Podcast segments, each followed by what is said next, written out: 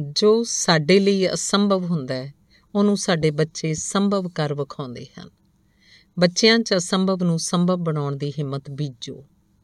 ਜੇ ਬੱਚਿਆਂ ਦੀ ਆਲੋਚਨਾ ਹੀ ਕਰਦੇ ਰਹੋਗੇ, ਉਹ ਸਾਰਾ ਜੀਵਨ ਹੋਰਾਂ ਨੂੰ ਭੰਡਣ 'ਚ ਹੀ ਲਾ ਦੇਣਗੇ। ਜੇ ਉਹਨਾਂ ਦੀਆਂ ਸੁਭਾਵਕ ਭਾਵਨਾਵਾਂ ਦਾ ਵਿਰੋਧ ਕਰੋਗੇ, ਉਹ ਹਿੰਸਕ ਤੇ ਲੜਾਕੇ ਹੋ ਨਿਭਣਗੇ। ਜੇ ਉਹਨਾਂ ਨੂੰ ਡਰ ਪਾਓਗੇ, ਉਹ ਹਰ ਚੀਜ਼ ਤੋਂ ਡਰਨਗੇ। ਜੇ ਉਹਨਾਂ ਤੇ ਤਰਸ ਕਰੋਗੇ ਤੇ ਹਰ ਥਾਂ ਸਹਾਰਾ ਬਣੋਗੇ, ਤਾਂ ਨਿੱਕੀਆਂ ਨਿੱਕੀਆਂ ਗੱਲਾਂ ਤੇ ਢੇਰੀ ਢਾ ਬੈਠਣਗੇ।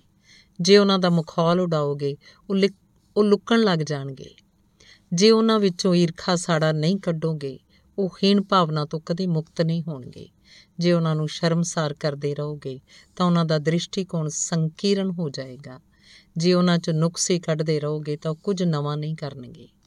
ਪਰ ਜੇ ਉਹਨਾਂ ਨਾਲ ਸਬਰ ਨਾਲ ਪੇਸ਼ ਆਓਗੇ ਤਾਂ ਉਹ ਧੀਰਜਵਾਨ ਬਣ ਜਾਣਗੇ। ਜੇ ਉਹਨਾਂ 'ਚ ਸਵੈ ਵਿਸ਼ਵਾਸ ਭਰੋਗੇ, ਤਾਂ ਉਹ ਹਰ ਮੁਸ਼ਕਲ ਨੂੰ ਹੱਲ ਕਰ ਵਿਖਾਉਣਗੇ। ਜੇ ਉਹਨਾਂ ਦੇ ਚੰਗੇ ਕੰਮਾਂ ਦੀ ਸਿਫਤ ਕਰੋਗੇ, ਤਾਂ ਉਹਨਾਂ ਵਿੱਚ ਦੂਜਿਆਂ ਨੂੰ ਸਲਾਉਣ ਦੀ ਦਲੇਰੀ ਉਪਜੇਗੀ। ਜੇ ਉਹਨਾਂ ਨੂੰ ਜਿਵੇਂ ਉਹ ਹਨ, ਉਵੇਂ ਪ੍ਰਵਾਨ ਕਰੋਗੇ, ਤਾਂ ਉਹਨਾਂ ਨੂੰ ਹਰ ਕਿਸੇ ਨਾਲ ਰਹਿਣ ਦੀ ਜਾਂਚ ਆ ਜਾਏਗੀ।